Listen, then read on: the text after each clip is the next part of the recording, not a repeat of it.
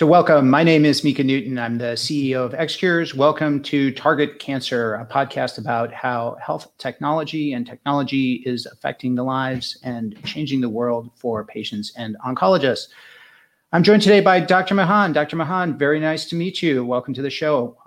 Well, thank you for having me. Yeah, it's wonderful. T- tell us a little bit about you and your practice and, and what you do.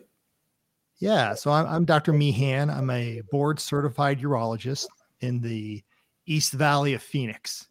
I run a, I guess, like a high end boutique practice for men's health and women's health, but my focus is on cancer. And today we're going to talk about prostate cancer. I also treat bladder cancer, kidney cancer, penile cancer, testicular cancer. And I have a real passion to uh, educate, and I really want to demystify um, what what I do and share that with you guys. And, and I look forward to do that today. Oh yeah, thank you, Dr. Mehan. You, you know, one of the things that we were uh, talking about is, you know, patients um, who haven't had a cancer diagnosis before, right? It's not like they go out and they um, spend their time before they become cancer patients, like learning about cancer. I don't think that's what most people would do.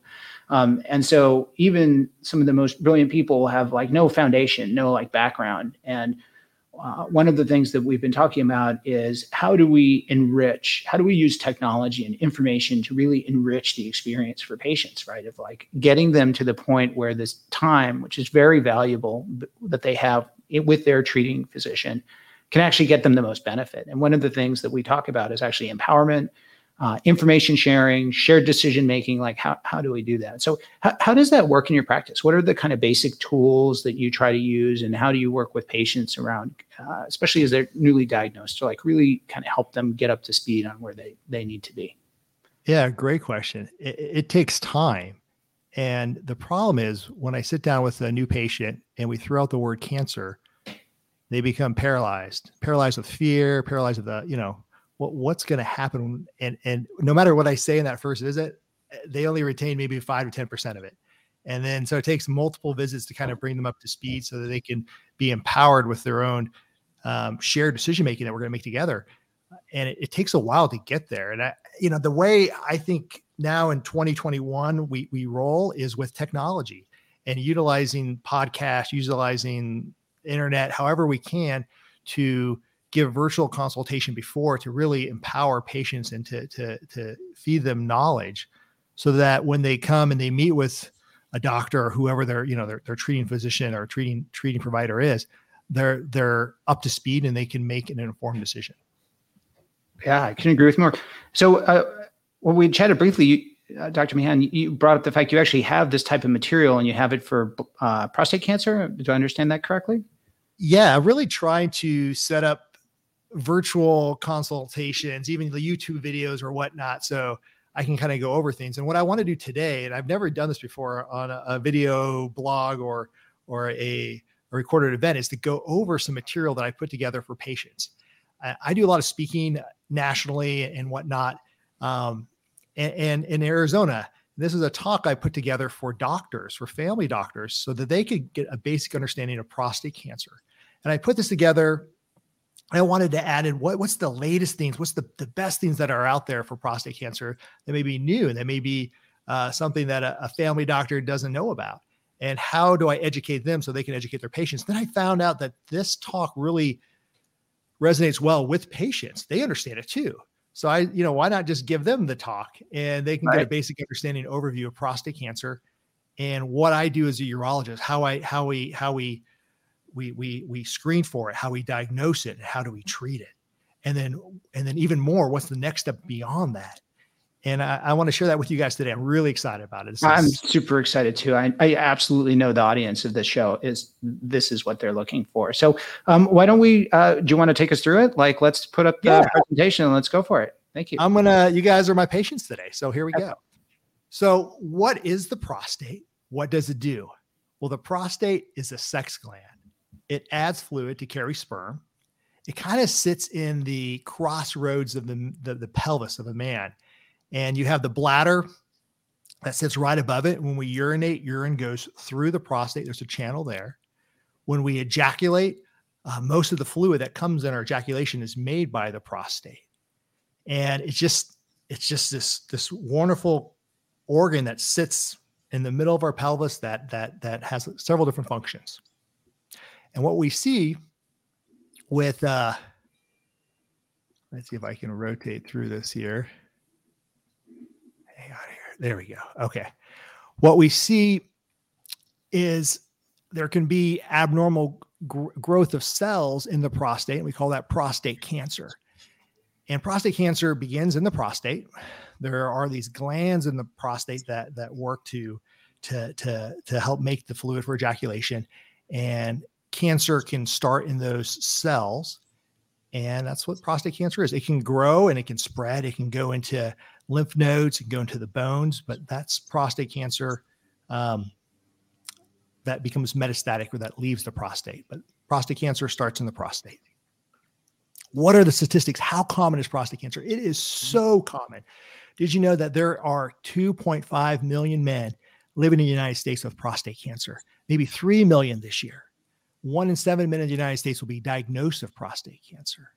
I think if you go looking for it, you're going to find it. There's a study in Japan. I love this study. They did an autopsy in all men. And all men, if you look at men over 80 and they died of other reasons, 80% of them had prostate cancer. Isn't that crazy? So I think if you live long enough, you're going to get it. And um, the the reassuring stat here is only five percent of people who get it, who are diagnosed with it, actually die from it. So it's super common. If we search for it, we often find it.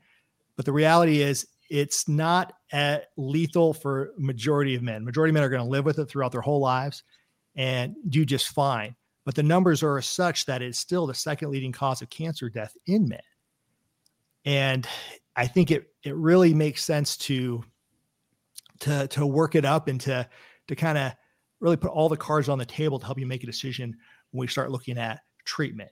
So the overview though is prostate cancer is extremely common. Um, the average age of diagnosis is around 66, and um, you know it's kind of rare in people who are younger. Under the age of 40, extremely rare. What are the symptoms of prostate cancer? Well, there's no symptoms at first. I, you know, I see so many men that start waking up at night and they're they're, they're urinating, or they may have uh, trouble urinating and they get worried about cancer. But that's not cancer. That's typically just normal enlargement of the prostate with age. Prostate cancer typically has no symptoms. Back in the day, before we started screening, late, you know, if you let prostate cancer really grow and become very trouble, become very large and obstructing, then you can have issues. But that's that's kind of rare in today's world. Um, the fact is, many men with prostate cancer have no symptoms at all. And we start looking at screening, and screening's been very controversial. It's it's kind of interesting. We we find as urologists the greatest benefit in screening men um, starting at the age of 55 and going to the age of 70. And I, I, often screen men that are younger than 55 who are at higher risks. Like if they're if they have a family history of prostate cancer, um, African American men have a higher risk of prostate cancer. And, and and we can custom tailor that to, to people who are higher risk and, and start checking people earlier, even in their 40s.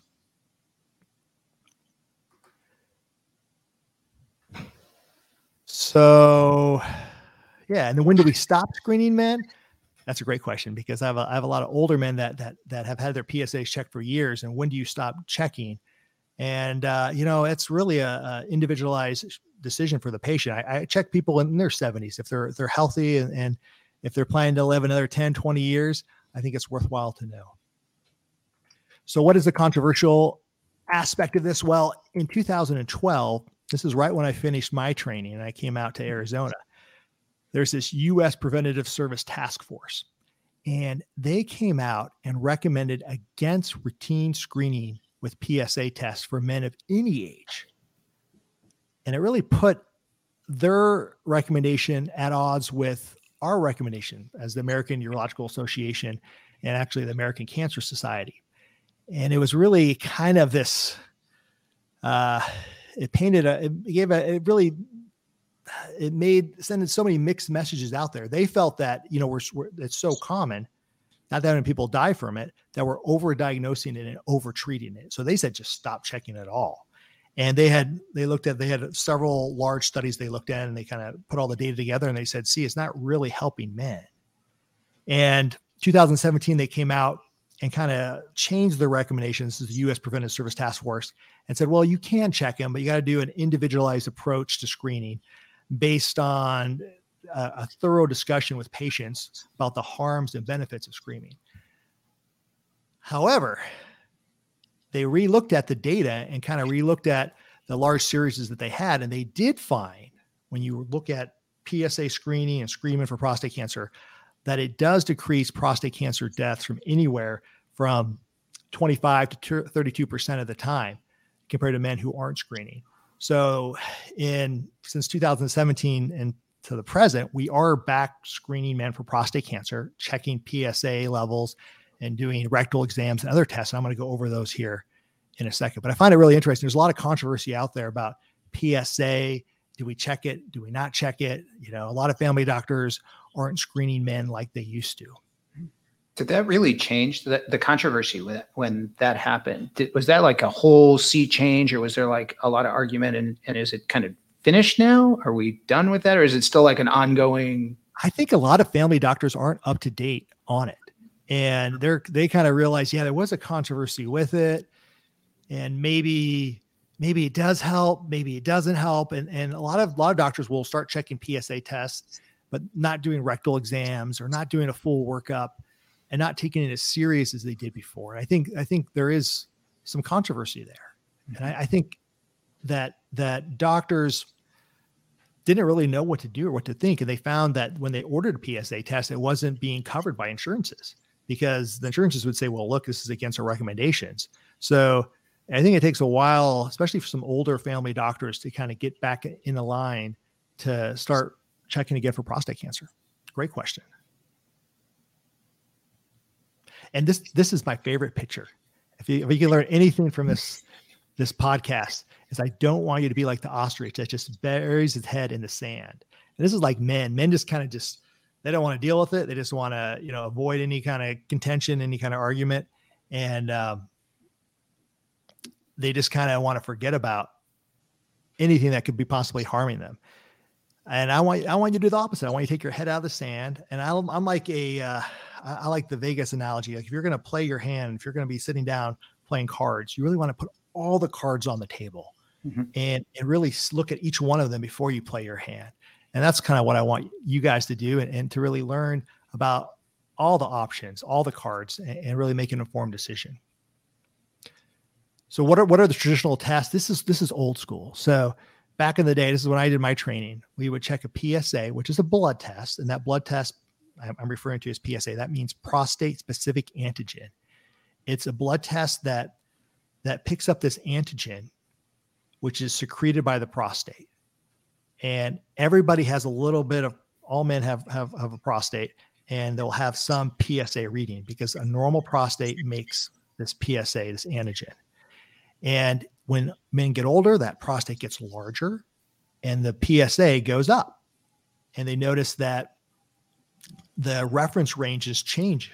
When there's a 50 year old guy and his PSA is one, that's okay. Uh, but if a 50 year old guy checks his PSA and it's three or four, that's not okay. So that's PSA. And then a rectal exam. This is the urology handshake. When most most patients come to see me, they look at my hands. The older guys, they want to know how big my finger is because, unfortunately, um, you know, I do a lot of digital rectal exams, and what that is is manually I put gloves on and lube and, and put a finger in the rectum and feel the prostate. And I'm looking to see if there's any bumps, if there's any lumps, if, if it's firm. It really should be soft and symmetric and smooth. Um, it kind of feels like the back of your knuckle and a prostate normally it starts about the size of a walnut, but it grows as men get older. So I, if I check like a 70 year old, their prostate may be the size of a small lemon. But um, yeah, that's what we recommend. We recommend doing a blood test and an exam. And how often we'll talk about that. In 2021, we have so many more tests. So the problem with PSA and the reason why there was some controversy on it was it's not a good test it's only about 60% accurate in picking up aggressive prostate cancer. It can be elevated for other reasons. Like I said, if your prostate enlarges, the PSA is going to go up. And also, if there's inflammation in the prostate, like prostatitis, that just revs up that PSA value.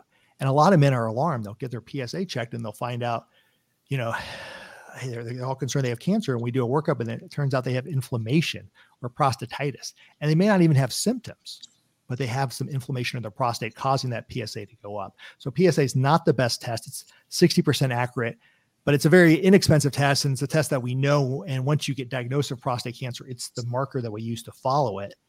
It is an important test and you should have your PSA checked. But if it's high, then what?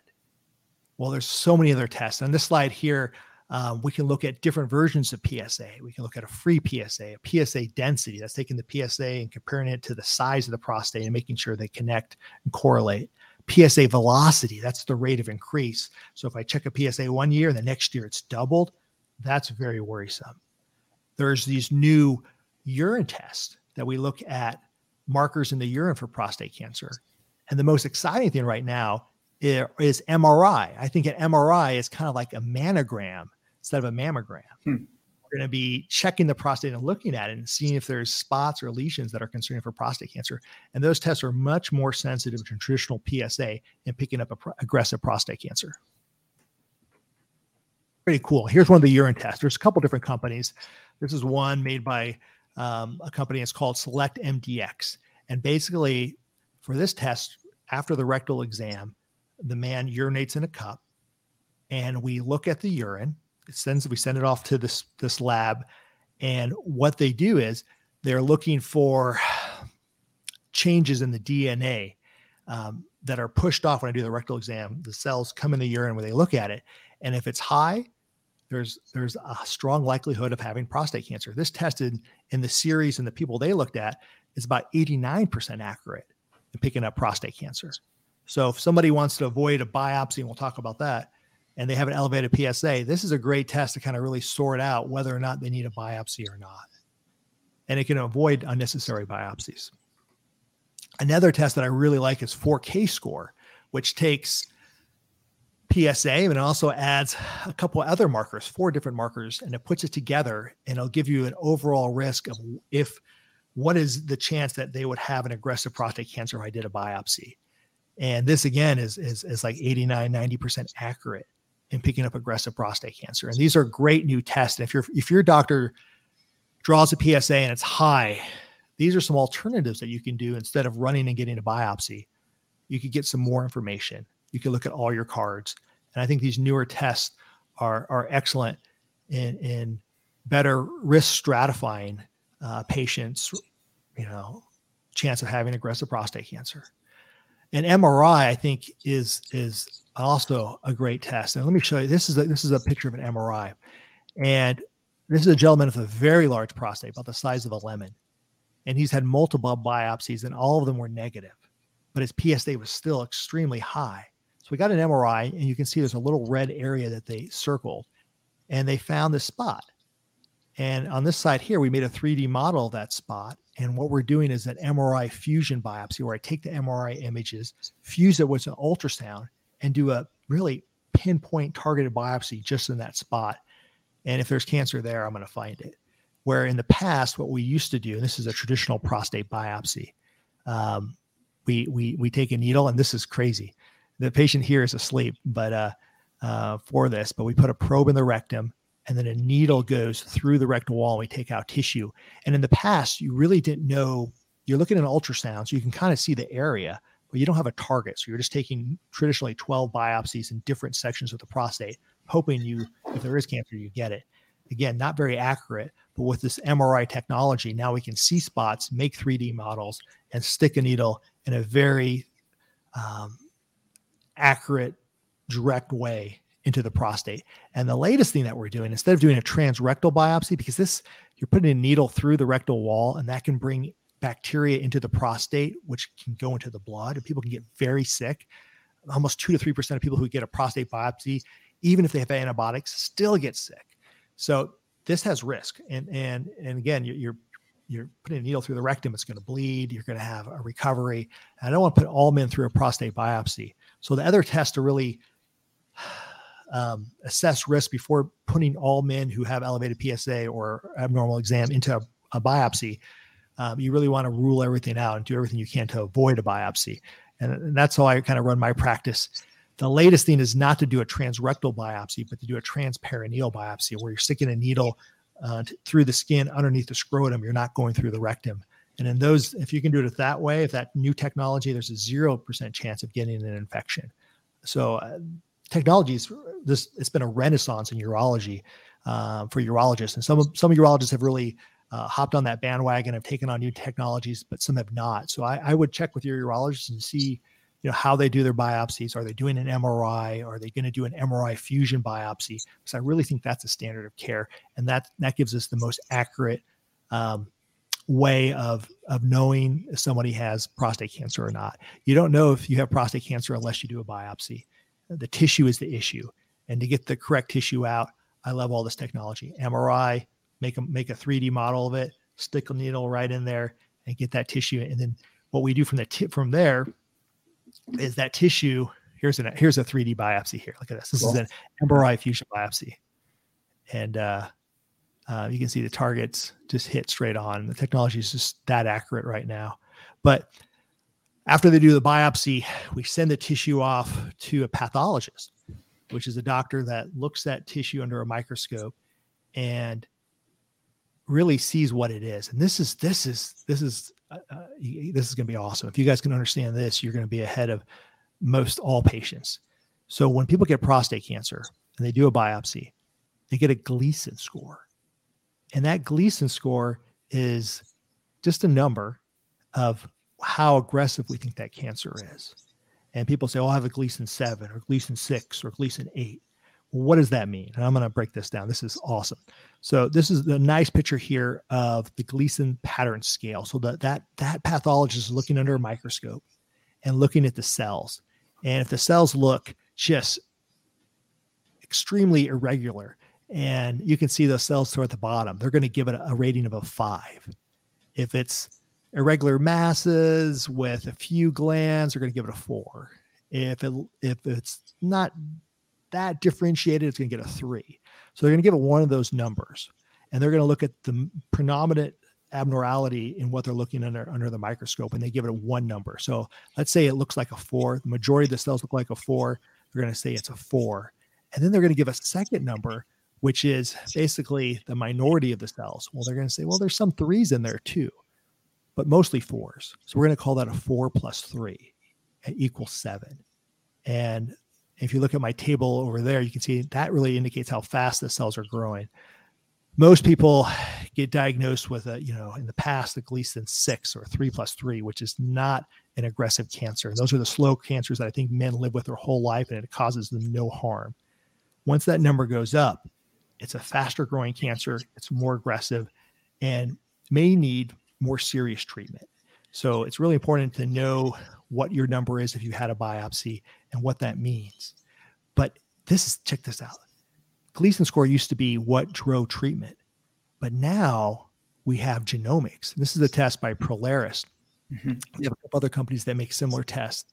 And what they do is they look beyond the microscope and you take the cells and you send it out and they look at something called cell cycle progression and they're seeing how fast the cells are replicating, how, they're multiplying. And they give you a score on how aggressive the cancer is from a microscopic, from, from beyond a microscopic standpoint, from a genetic standpoint. And they'll give you a number uh, what they think. This is Prolaris. They'll give you a number and they'll tell you what the mortality risk is if you did nothing. So they'll give you, like this gentleman here has a 2% chance of dying from prostate cancer in 10 years if he did nothing. And we consider that to be a very low risk, something that could be followed. And I would recommend in this case to do nothing. Even if the Gleason score is a seven, which we consider intermediate risk or concerning, if the if the genomic testing is low, I think that trumps it. And and these patients, I have a lot of patients that come to me that have been recommended to have treatment. I say, listen, I, you know, I sometimes the treatment is is worse than uh, the disease. And for for most men of prostate cancer, we can follow it, and we call that active surveillance. We're going to talk about that, but active surveillance in this case is very safe. We have we have you know, a, a, a blueprint of their DNA that says it's safe. And, So- and I like that. I feel, I feel much more comfortable with it. So you think that I assume everyone gets a Gleason score. Like if they have the biopsy, they're going to get the Gleason score. But then getting Absolutely. this extra new technology, the genetic uh, profiling, that is really a game changer. Then. It's it, it's an utter game change. I'm going to show you here an example. And like here's a gentleman here, um, one guy named John, another guy named Carl, same age, and both of them are diagnosed with the same Gleason score. And the question is, are they going to have the same outcome? And they don't. You do this genetic test on them. One of them has a 2% mortality, another one has a 7% mortality. So the gentleman, Carl, here, if the 7% mortality, he needs a considerably more aggressive treatment where the other gentleman, John, should do nothing.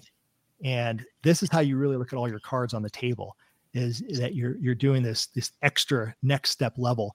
And Medicare covers this test, and most commercial insurances cover it now too. It's been an uphill battle for the last four or five years, but um, these tests are the standard of care and really need to be done with all patients who get a biopsy. Pretty cool. Very cool. Uh, And how how, uh, how common are these tests now? Like when just in the market, is this something patients should be asking their uh, Yeah. doctors about? I, I, most of my patients come to me for a second or third opinion, and most of my patients have not had this done unless they go to you know an academic center, Mayo, or they they go to um, maybe a, a, a, a urologist that's really specializes in cancer. Uh, these tests are often not done because in the past it was kind of an ordeal for the urologist to order it because they wouldn't be paid, patients would get bills, and the process really wasn't streamlined. It was more of a headache. Um, but you know, for me, I, I'm I think it's worth a little headache to get better answers. And uh, it's been easier. That headache has gone down quite a bit. And now we know if these are covered or not. And for most cases, it's usually covered. That's great news. Yeah. So if you're if you if you have a Gleason score, but you don't have a genomic score, you don't need another biopsy. Those biopsies are saved, they're stored. They can take the tissue that was already done, send it off and get an analysis. So it's actually pretty easy to do. You can just request it and say, this is what I want. And if your urologist doesn't agree, maybe get a second opinion. That's great information. Yeah. So what what are the treatment options? And what do we do for prostate cancer? A lot of people want to jump here, but I think it's more important to really understand the nuances of, of prostate cancer, of of you know what it is, um, screening for it. But let's say I, I you know we, we you're coming to me and you already have a Gleason score, and you have a genomic score, and you want to know what's the next step. Well, for most men, I mentioned this before, active surveillance is key. Um, you know, I think we overtreat, and we've done that before. And I think for urologists, we're going to look back at the 80s, 90s, you know, and and and I think we've overtreated men. And the problem is some of these treatments have severe permanent side effects. Um, for example, if you do surgery, almost all patients have diminished erectile function. They lose part of their sexual function. And most men have urinary incontinence, they're leaking urine. And a lot of them get them back, but some people don't. Some people have permanent urinary incontinence and diminished sexual function for removing a cancer that probably would have caused them no harm. And I think we're going to look back in time and, and really uh, kind of frown on this. I think we did men a disservice by overtreating prostate cancer. So, if all this information now, you know, if you don't have an aggressive cancer, don't do anything.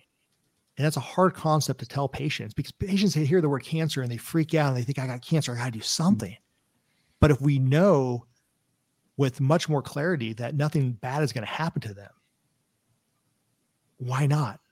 And active surveillance means not just doing anything. We're actively following this patient. And if the cancer progresses or if it becomes, you know, more more aggressive or you know, we're going to catch that. So men on active surveillance are going to be followed. They're going to have PSA tests, rectal exams done every three to six months. We're going to do a repeat MRI, a repeat biopsy if needed, and and really follow men um, for years. And that's one of my favorite thing to do is to to get somebody who comes to my office and is just just scared and to give them that peace of mind that they're going to be fine. Um, it's it's awesome, and I think for most men, that should be an option um, to look at. But let's say you, you get your Gleason score back and it's a Gleason eight or Gleason four plus four or Gleason four plus three, this, these higher numbers, and you do those gen, those genomic tests, and, and they they're aggressive too. That genomic Prolaris test will tell me three numbers. It'll tell me one, what's the chance of you dying in ten years. Two, it'll tell me um, if I treated you, what's the chance that it could come back um, or be metastatic or spread in the body? And and three, it gives me an overall number of how aggressive it is. So if you look at all that and, and, and it is worrisome, then I, I suggest we do something more aggressive for treatment. And surgery is a great option. This is a a procedure that that urologists have done for years, and now we use a robot to do it. We do something called Da Vinci robotic prostatectomy, and I'm going to show you a picture of that. I'll skip around. But basically, this is a surgery that I love to do. And, and on my Instagram, uh, Dr. I do robotic surgery live every week. And I like to really demystify what that process is. But it's a couple hour surgery. We make very small incisions, about the size like of an inch. And we have this robot that we dock to the body. And I essentially sit on a console and play a video game, cutting out the prostate and sewing everything back up. So robotic prostatectomy, you're, you're cutting out the entire prostate, and then you're sewing the bladder back to the urethra, leaving a catheter, and then sewing the patient up.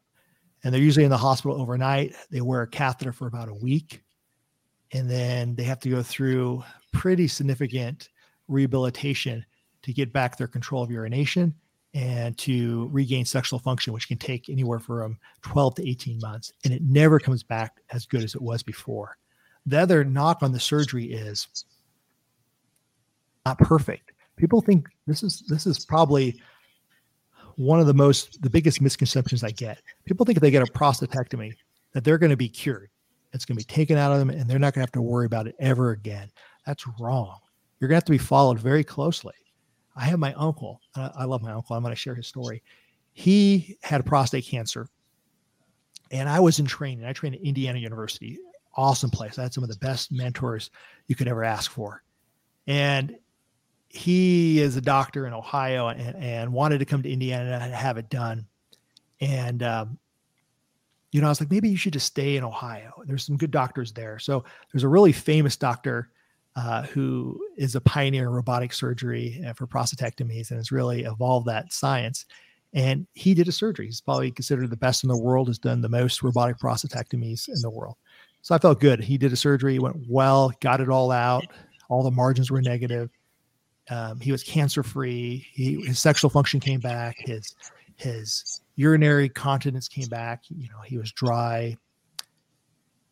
Eight years later, his PSA drove, went started going up got an MRI, and the cancer had come back eight years later. And he is now getting radiation and getting treatment for it. But surgery is an option, and it's a great option. And it definitely, you're able to take out the entire prostate. You're able to take out the lymph nodes and see if it's spread. And uh, it's probably one of the best options we have for treatment. And I, I kind of reserve that for people with aggressive cancers that absolutely need aggressive treatment. Another option is radiation, and radiation and surgery are very similar. they have been around for a long time, and you're destroying all the tissue. Either you're taking it out or you're destroying it. And they have similar success rates. Both are excellent options and and do a good job. I don't want to downplay like, oh, you're going to get a prostatectomy or you're going to get radiation and it's going to fail. These are highly successful surgeries and the best things that we have, but you still have to be followed afterwards radiation, there's a lot of different types. And people say, oh, I'm going to get proton beam. That's radiation. Or they're going to get external beam radiation or IMRT or brachytherapy, the seeds. All those are forms of radiation where you're destroying tissue. And it works really well and it's best reserved for people with aggressive therapy. They also have similar side effects to that of surgery. It can destroy sexual function and it can make people have urinary issues. There's also about a 1% risk of injuring the rectum with radiation, where you can have uh, changes when you when you have bowel movements and whatnot. There are definitely risks with both of these procedures, and if they fail, there are things you can do. If you have surgery and it fails, you can get radiation. If you have radiation and it fails, you can get HIFU, which is another option I'll talk about in a second. But those are kind of reserved for uh, more aggressive diseases. One thing that I like if you're going to get radiation, this is called SpaceOAR. This has been out for a number of years and it is awesome. You're basically putting in this hydrogel, this gel between the rectum and the prostate, and it adds space there. So when you get radiation, it avoids injury to the rectum. It pushes the rectum away from the prostate. So that traditionally that 1% risk of having rectal injury with, with radiation is gone. And they think maybe it'll have less risk to erectile dysfunction. So your sexual function will be better with with with radiation. This is a procedure that a urologist does or the radiation doctor does, but you should definitely all men who are getting radiation should have SpaceOAR put in. It is a covered procedure. Uh, I think it's a game changer to make radiation more safe. Not everybody gets it, but I think the more education we give, everybody should get it. So that's radiation. What is radiation? Uh, we talked about that. Um, it can be long. Radiation can take, you know, depending on how aggressive the cancer is, it can take, you know, 40 days of going in, but it's usually a quick visit. It's like 10, 15 minutes, you're in, you're getting radiated and you're out. A lot of men have very little side effects during radiation. They may have some fatigue and tiredness, but a lot of guys don't. It's pretty easy to get through. The side effects of radiation present later on, where with surgery, the side effects present right away. Um, but both of them have side effects. So surgery and radiation. What are the, the the what's this HIFU thing? So a lot of people see me specifically for this procedure I here have here on the right, called high intensity focus ultrasound, and they have a new one called TULSA, and I want to talk about those a little bit because those are cutting edge. That's something that most urologists don't do, but are aware of. And what what is this? So let me let me go over some of this.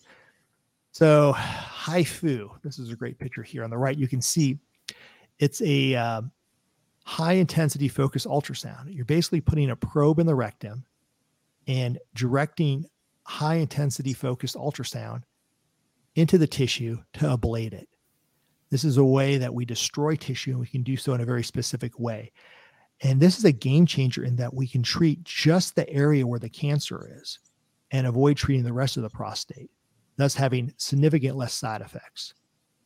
I look at it as breast cancer, and I compare breast cancer to prostate cancer because in breast cancer, and did you know this? Breast cancer affects the same number of women as breast can- as prostate cancer affects men. They kind of mirror each other as cancers. And in the past, when women had breast cancer, they would take out the whole breast. They would do a mastectomy, and they got better though. So now they do a lumpectomy, and then maybe some radiation. They take out just the cancer and leave the organ, organ preserving surgery. And it is just better for, for better for women. Why aren't we doing that for prostate cancer? Prostate cancer is usually a very small area in a big gland.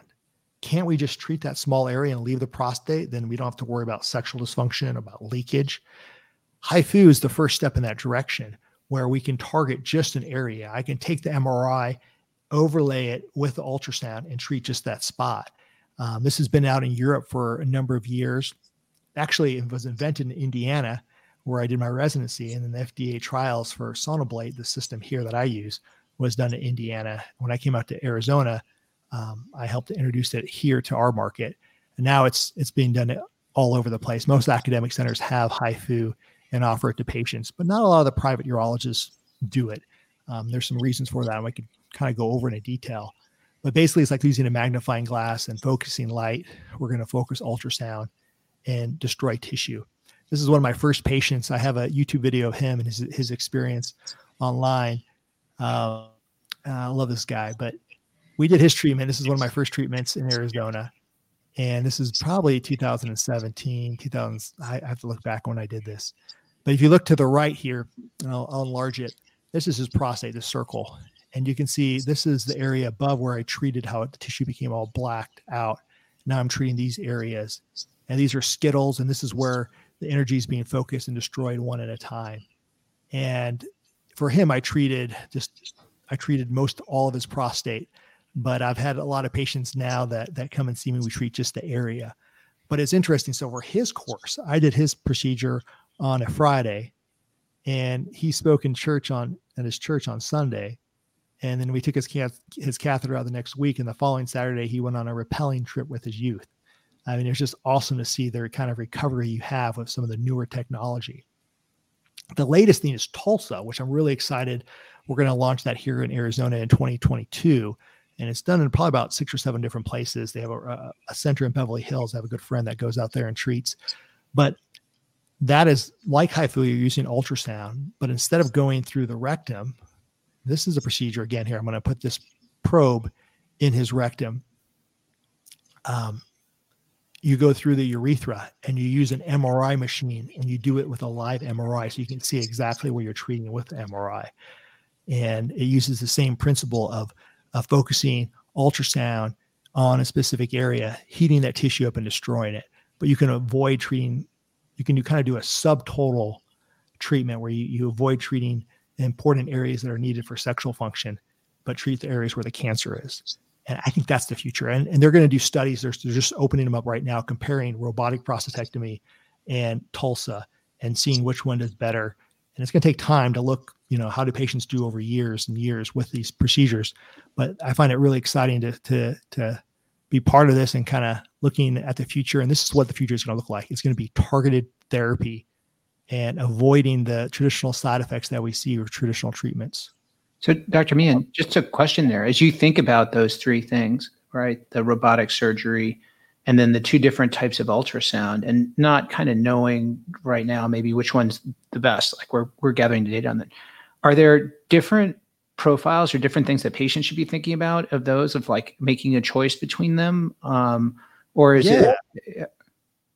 It's it's so hard. So I, I I present all these options to patients. I give them a book on prostate cancer. I give them all the papers on HIFU. I give them papers on prostatectomies. I have them meet with a radiation doctor and sit with them and then make a decision. I don't try to sell anything. I'm just sharing what we do and what the options are. I can kind of tell them how to play their hand based on how aggressive their cancer is. I tell them all my patients with not aggressive disease don't do anything. I think if patients have intermediate risk or Gleason 4 plus 3 or something that's not super aggressive but still is concerning, I think HIFU is a great option. If you have a very aggressive cancer, like you know a Gleason 8 or Gleason 9, when you add those numbers up and genomic tests are, are off the wall, you may need surgery and radiation. Mm-hmm. Um, HIFU wouldn't be a good option, or Tulsa may not be a good option because you know those are more that's a more aggressive cancer and may need a more aggressive treatment. It's the guy that comes in with a gleason 4 plus 3 this this intermediate risk where they have they can choose anything. That's where it gets a little more complex and you kind of have to play it out. There are some pros and cons with all the options um, and there's some nuances too. Like for example if they have calcifications in their prostate they can't get tulsa. So they, they may need to get those calcifications removed or do a different type of treatment um, if their prostate's humongous, it may not be able to be treated well with with one of these procedures. Um, there's some nuances with it with with with it all, but in general, most all options are available for for men, and it, it gets confusing because there's just so many good options. Um, but there's pros and cons with all of them. It's just so exciting. So that what you've covered here are really what I think of as like three big technology blocks, right? Number yeah. one, what are the new treatments, right? I always think of treatments. And so there's these new forms of ultrasound, right? Um, there's advances in surgery they're having here. You covered some of the advances in, in radiation. And then I think of, of diagnostics, like our ability to actually understand what is the real situation. So our understanding of biology is just like advancing and right having these genomic tests and screens is just adding this fidelity from what you've you've presented here today, like to actually have just better information to make the decision in the first place. Right. It, it just really makes that so much clearer. I, I want to share with you. This is my favorite study. And I, I like to share this Volman because it really shows you how prostate cancer, cancer behaves over time. And this is the best study that we have. It's called the PROTECT trial. We could not do this in the United States. What they did, this is in Europe. They took 1,600 men with prostate cancer, and they said a third of you get surgery, a third of you get radiation, and a third of you do nothing. and let's see how you do. And we'll follow you for 10 years. And 75% of the patients in this pot had low risk disease and, and maybe shouldn't have done anything. But we have a, a good amount of data here that we can we can understand it. So those that did nothing, half of them freaked out in that 10 years and got treated, um, either with surgery or with radiation. But if you look at the people that stuck it out for 10 years, only one and a half percent of them died from prostate cancer. One and a half percent in 10 years. So again, this is not a lethal, this is not a disease that you have to make it in a decision right away. You have time to explore all your options to research it. Don't get pressured. Again, this is prostate cancer is very slow growing for most men. Um, in that 10 years, though, 6% of them, 6.3% of them had metastatic disease. That means why they're watching it, 6% of them, the cancer spread in their body, maybe to their bones, to their lymph nodes. And you still can be treated, even if metastatic disease, when it's spread, there's all kinds of treatments. And that's a whole nother talk. I can talk for hours and it is evolved. There's all these new advanced treatments for prostate cancer that, that it's just so exciting. And there's genetic tests that tie into those tests to, to treatments. But again, 6.3% of have metastatic disease. Now, those who had treatment, surgery and radiation, only 0.9% of them died from prostate cancer. So that's not a big difference. 1.5% with active surveillance to 0.9% from treatment, full on treatment. Um, but less of them had metastatic disease, 2.4% versus the 6.3%. So the overall kind of takeaway from this is most men don't need treatment. You're not saving lives over 10 years, maybe over 20, maybe over 30. So if you have a young guy, yeah, you may want to get treated, but you could probably prolong treatment and and and be on active surveillance and watch it. And then if it becomes more aggressive, then get treatment. So I, I'm a big believer in active surveillance. I'm excited by new technology and new things. And uh, but if we can get somebody safely into that to that area where they're not doing anything, um, I think they're better off. And you know, the last block I always talk about is the technology that helps us all communicate information knowledge. So you, talked about it early in your your discussion here, just the controversy that's been going on around testing, right? And how do we share this knowledge? And I always think of kind of systems that exist inside the practice, right? EMR systems and billing systems, and those things have been getting better. But what is it that's really touching the patients? And it ends up being advocacy groups and information sites and social media and channels and and uh, I'll say it now, I'll say it again, getting the type of information you just presented out there, right? And helping people to understand it so that they at least know what they're going into, I think is is hugely impactful. Anything in the community, the patient community, or in the places that people go to get information that they should think about, like this is good information, not good information, any advice for kind of the wide, wide world of all the stuff that's out there that people should be thinking about? It's crazy. I have, I have, for example, I have a really good friend who I just diagnosed a prostate cancer, who's a dentist, super smart. Um, he's 52 years old, young guy, has kids. And, you know, I, I, presented this to him. I've given him all papers. I've spent hours talking with him on decisions and he's, he's kind of back and forth on what to do. And then he, he reads stuff online just on some random sites. And there's, there's journal articles too. People have, you know, they'll write papers and, and whatnot and they'll say something and it really trips him up, you know. And he'll say, you know, he read something about doing a prostate biopsy, how it could spread cancer.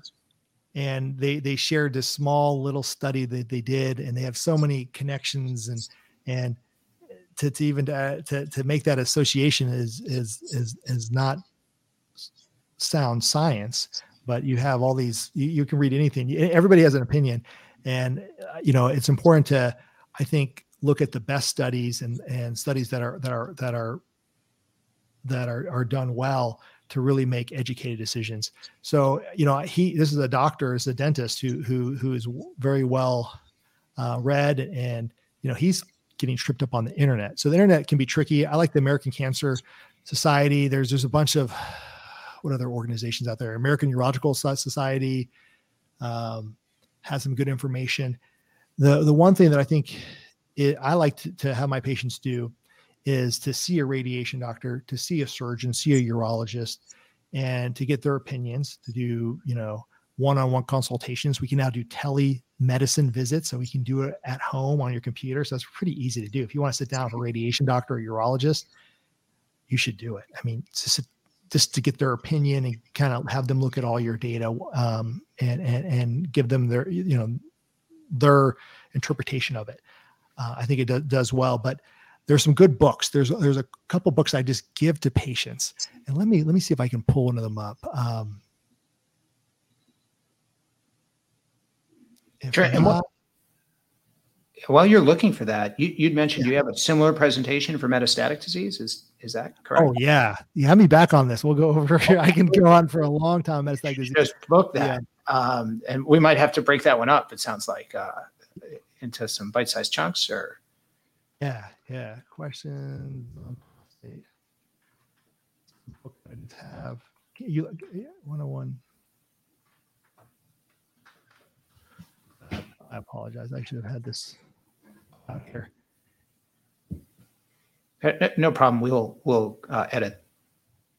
Okay, good. Yeah. So Yeah. American Cancer Society is great. They have an awesome website that I think is up to date, and they have uh, sections on questions to ask about prostate cancer. And I think that's a good good homepage um, and, and places to to springboard off of. Um, NCCN. So the National Comprehensive Cancer Network. Yeah, they have patient guides on there. I think they're excellent. They keep up to date and they understand the genomic test, and that's actually put into the guidelines now for us doctors. So things that I've been recommending on here are recommended by the NCCN, which is this National Comprehensive Cancer Network. I think that's a great place to check and to start as well. Yeah. Wonderful. Well, if you'd like to send us maybe um, some of those links to those books, um, we'll include them actually in the podcast so people can go and find them like directly if they want to get them um, exciting. themselves. Yeah, it's exciting. So, Dr. Mehan, this was an incredible presentation. I am so glad that we connected on this. And um, gosh, just a wealth of information. Um, I knew, I thought a fair amount about prostate cancer, and I realized I knew very little. Uh, as we've gone through this presentation, now I'm way further along. Um, so thank you so much for that.